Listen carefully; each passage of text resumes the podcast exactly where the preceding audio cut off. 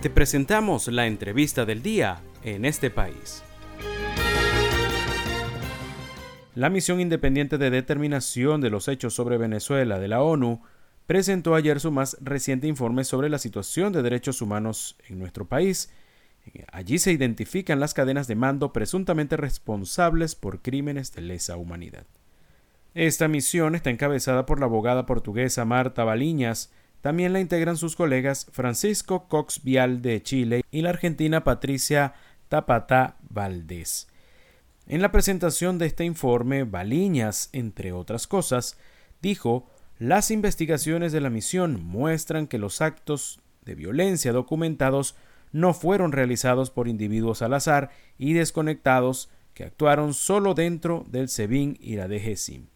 En cambio, la DGSIM y el SEBIN fueron parte de una maquinaria diseñada y desplegada para ejecutar el plan del gobierno para reprimir la disidencia y cimentar su propio control del poder. Este plan fue orquestado al más alto nivel político, encabezado por el presidente Nicolás Maduro y apoyado por las altas autoridades. Para conocer más detalles de este informe hemos invitado a nuestra entrevista de esta tarde al abogado Fernando Fernández. Él también es profesor de Derecho Penal Económico, Penal Internacional y Derechos Humanos. Puede seguirlo en Twitter con el usuario arroba FM Piso Fernández. Buenas tardes, Fernando. Gracias por estar con nosotros tocando este tema de los derechos humanos. A su juicio, ¿cuáles fueron los puntos más alarmantes y novedosos del informe presentado por la Misión Internacional Independiente de Determinación de Hechos de la ONU? Los puntos más alarmantes son todos, pero en realidad se destacan dos hechos. en primer lugar, el uso de las instituciones de inteligencia militar y policial son organismos destinados, digamos, a la defensa de la nación, a la defensa de la seguridad de la nación, para investigaciones que tienen que ver con la persecución de opositores o de personas que son percibidas como tales. ¿no? Entonces es una desviación del asunto, porque deberían estar atentas pues, a las amenazas del exterior en lugar de estar persiguiendo a supuestos enemigos internos, que no los hay. ¿no? No olvides que se trata de instituciones que son militares. Aunque el SEBIN esté en el lado civil, está dirigido por militares y se comporta como un organismo militar. De manera tal pues que eh, el principio de obediencia, de disciplina, está allí y bueno, simplemente hay un problema muy grave de foco en cuanto a eso del enemigo interno.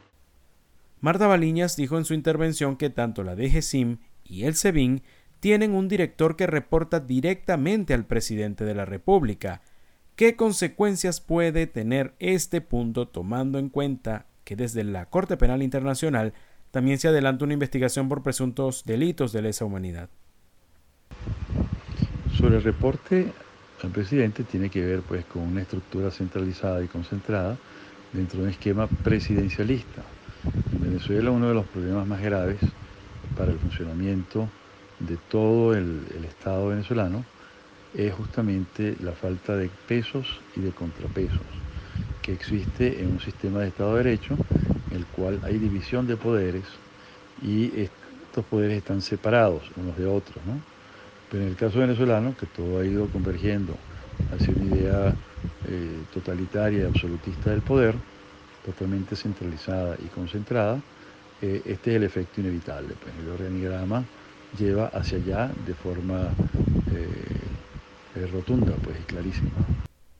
Estas investigaciones son sumamente importantes para la Corte Penal Internacional porque permite eh, recoger lo que puedan llamarse eh, elementos de indicio o y permiten generar una convicción acerca de que hay un caso, ¿verdad?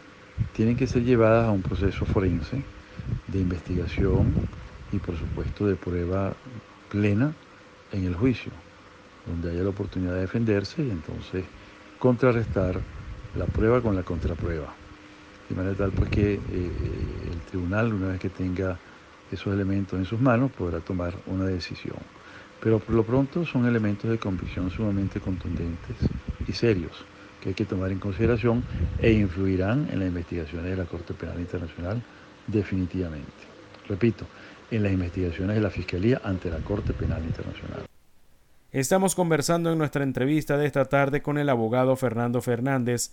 Nos habla sobre el informe presentado ayer por la Misión Independiente de Determinación de Hechos sobre Venezuela de la ONU. ¿Cuál es el siguiente paso de esta investigación y qué se necesita para que la misma sea renovada y pueda seguir investigando? El siguiente paso inmediato, esperar el día 26, que es cuando se presenta el informe detallado, completo, y se suscita toda una discusión entre los estados.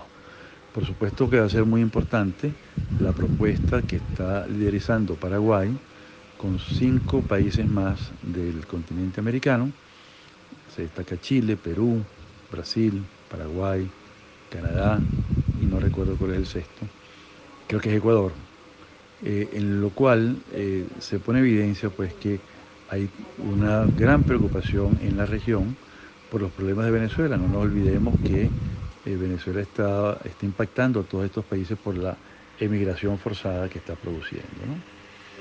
Entonces, el día 26 va a ser clave y luego el día 26 el acto de votación, que va a ser en los primeros días de octubre. Eso va a ser sumamente importante y va a dar origen pues a que todos los países que integran el Consejo de Derechos Humanos opinen y den sugerencias ya en este momento todos deben estar dando sus sugerencias, redactándolas por lo menos. ¿no? Eh, siempre habrá países como Corea del Norte, como eh, China, etcétera, Myanmar, que se van a oponer y van a decir cosas que nada tienen que ver con la realidad. Pero en el, en el punto de equilibrio va a favorecer a, los países que ven más problemas que aquellos que tratan de defender a capa y espada y de ocultar los problemas que sabemos todos que existen en este país. Le agradecemos al abogado Fernando Fernández. Hoy nos habló sobre el informe presentado por la misión de determinación de los hechos sobre Venezuela de la ONU.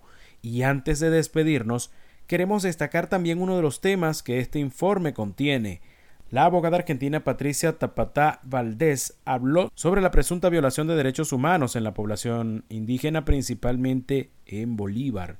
Dijo, entre otras cosas, hemos documentado varios casos donde las fuerzas de seguridad han atacado a comunidades indígenas al sur de Bolívar. También hemos documentado casos de torturas. Estos casos generalmente son ignorados por las autoridades.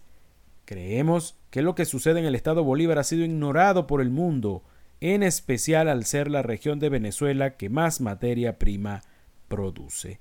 Igualmente destacó que la misión no ha recibido respuesta a las 23 cartas que ha enviado al gobierno venezolano. Esto fue la entrevista del día en este país.